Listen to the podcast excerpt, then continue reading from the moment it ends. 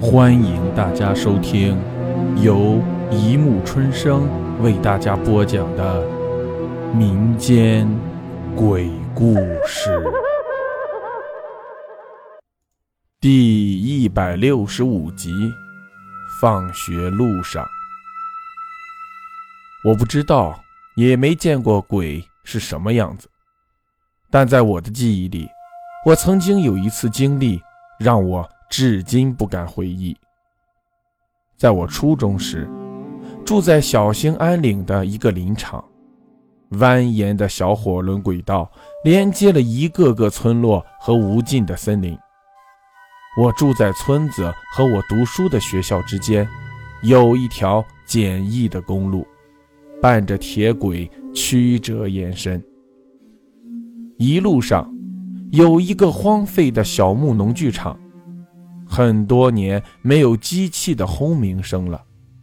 听说，是因为有个从关里来的女子在找自己的丈夫，来到这个工厂，才知道自己的丈夫又娶了老婆，还生有两个孩子。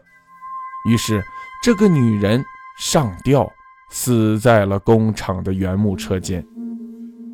过了这个小木农具厂。差不多一公里，有一个鱼池。在小孩子的眼里，这个鱼池很大，可以吞没很多自己小伙伴的生命。我对他历来敬畏。我的一个小学同学就葬身其中，他的小小的坟就在那个鱼池的大坝旁的落叶松树林里。我每天路过时都能看到。他坟头的草。再往前走，就是那个我曾经很崇拜的英雄的葬身之地了。他捕蛇很厉害，虽然在东北没有很毒的毒蛇。最后，他是死于酒醉后的滚滚的小火轮的铁轮之下。关于他的传说最多，很多老人说他打蛇打得太多，遭了报应。这一路上，有很多的故事，全是关于鬼和复仇的传说。在那个夜里，我曾经独自体验了失魂落魄的感觉。那一年，我仅仅十一岁，读初一。那一天是个冬天，北方的冬天来得特别早。我因为功课的原因，被老师留在了学校。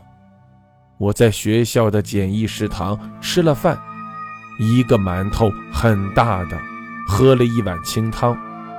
当时天已经黑透，月亮很大很圆，照在皑皑的白雪上，格外的耀眼，整个大地都明晃晃的。校园里寂静空旷，我开始有点发毛。春天植树的时候，我们班在挖树坑的时候，在学校宿舍的后面挖出了死人脑壳。我们既害怕又兴奋，在操场上当球踢。是食堂的大师傅喝退了我们，捡走了那个脑壳。后来才知道，学校是建在一个坟场上，是闹鬼的。有一天。我也亲眼见到我们的校长在学校的操场上烧纸。听说前一晚学校的女鬼在女生宿舍折腾了半宿，后来没人敢在学校里住宿了。虽然食堂的大师傅给我准备了房间，其实学校里的宿舍都是空的。但当我知道大师傅不在学校里住的时候，尽管已经是六点钟了，但我还是决定走夜路回家。毕竟回家的路只有四公里，我一个小时就可以到家。睡在温暖安全的热炕上，有灯和人说话的声音伴我入睡。而学校，学校的宿舍只有无尽的寂静和偶尔传来腐败的木头发出阵阵奇怪的声音。我要回家，我一定要回家。我迅速地收拾了书包，跟食堂大师傅说了一声，就往外走。大师傅奇怪地看了我一眼，没说什么。我就这样开始了我一生难以忘记的旅途。学校所在的小镇，昏黄的路灯渐渐地在我身后远去，月光白得扎眼。我在小火轮的轨道上匆匆地走着，月光在铁轨上留下了两个光斑，紧紧地跟着我一步一趋。人的声音渐渐地若有若无了，我已经走进在白色的月光下更加黝黑的树林，在寂静的树林里，安静的什么声音都听不到。我紧张的心情渐渐的放松了，我觉得我都是在自己吓自己，什么鬼故事都是吓小孩子的，我就什么都没看到呀。什么都没发生，月光是这样安静的流淌在我的身旁，我心情愉快放松，步子也快而且轻，欣赏着雪在我的脚下发出的吱咯吱咯幸福的声音声，我逐渐的愉快起来。也许是我走得太快了，我开始热起来了，穿在棉袄里的衬衣有点湿了。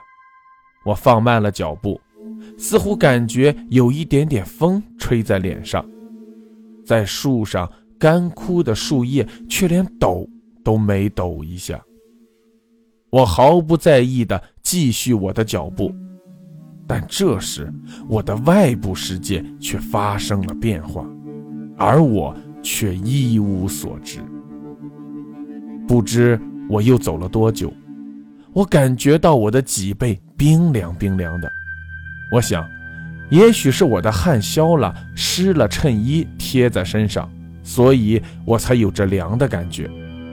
但从这时起，奇怪的事情发生了，我听到一阵马蹄在坚硬的雪地上敲击的急促而清脆的声音，在我的身后，声音越来越近，我暗自高兴。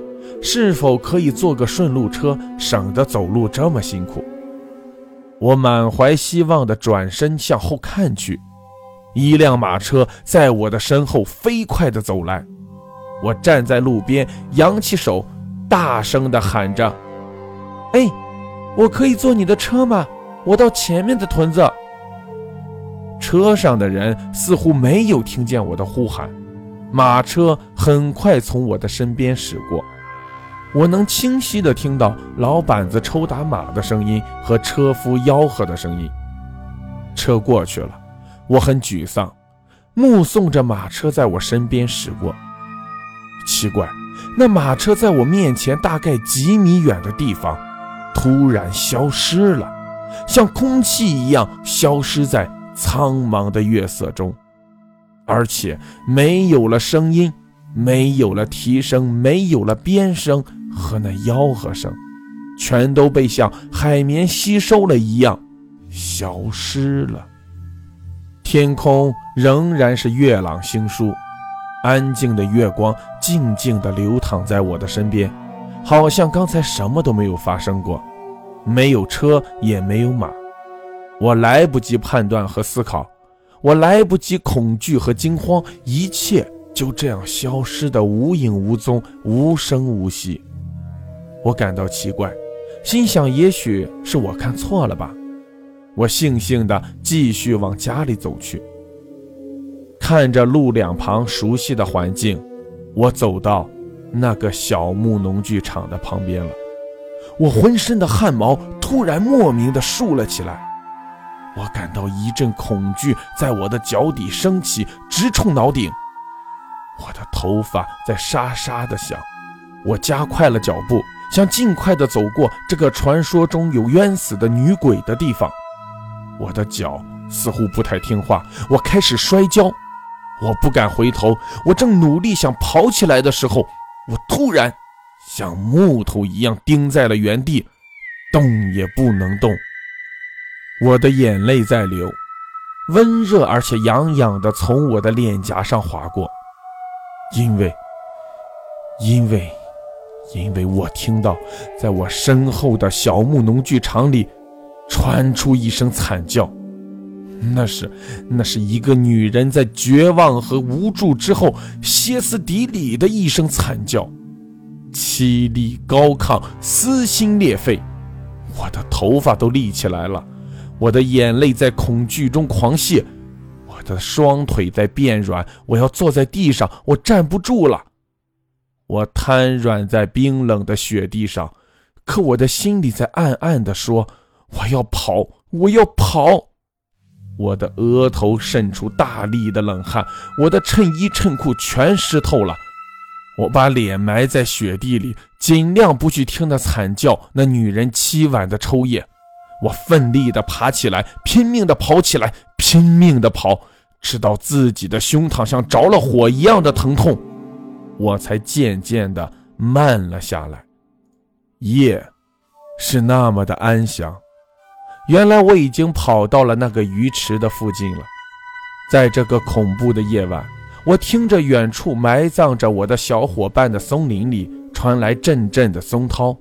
我紧张的心情已经到了无法忍受的地步，我想哭，大声的哭来缓解我内心的恐惧，可是我不敢哭，甚至不敢发出声音，眼泪还在脸上不停的狂泻，我的脚步始终不敢慢下来，我匆匆的走着走着，红色的闪电在那个山头一次一次的闪动着。我不敢回头，不敢喊叫，走一阵跑一阵，连书包都在我屁股上有节奏的拍打，让我的心情一下一下的紧张。树林在我的眼角处飞快地向后倒退着。这时，我忽然想起一件事：我走了多久了？我没有手表，我不能知道我走了多久了。我只知道我要向前，向前，再向前。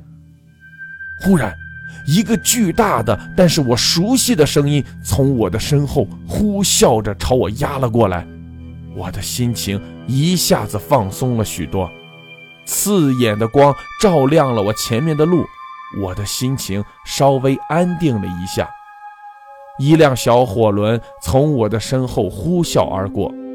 铁轨在铁轮的撞击下咔嗒咔嗒作响，快速的装满原木的火车在我的脸上抽过一阵冰冷的风，我不禁哆嗦了一下。当小火轮呼啸的远去的时候，我似乎朦胧的看到了我的家，那个小村庄透过月色传来的昏黄的温暖的灯火。我加快了脚步，很快就到家了。当我跨进房门的时候，屋子里挤满了邻居和亲戚。我很奇怪，妈妈在我的屁股上狠狠打了两巴掌，说：“放学不回家，跑哪里去野了？”啊！我没有力气回答她。你不知道，你的几个叔叔从家里到学校骑着自行车接了你两趟。学校说你回家了，路上也没见到你，你到底去哪里了？我哭了。说：“我一直在往家走呀，我就在回家的路上呀，为什么你们没看到我呢？”满屋子的人突然静了下来，不说话了。妈妈也变得温柔起来，说：“快点暖了，睡睡睡觉吧。”当我很快的脱了衣服，钻进温暖的被窝的时候，家里那老式的挂钟。沉闷地敲响了十二下。好了，故事播讲完了，欢迎大家评论、转发、关注，谢谢收听。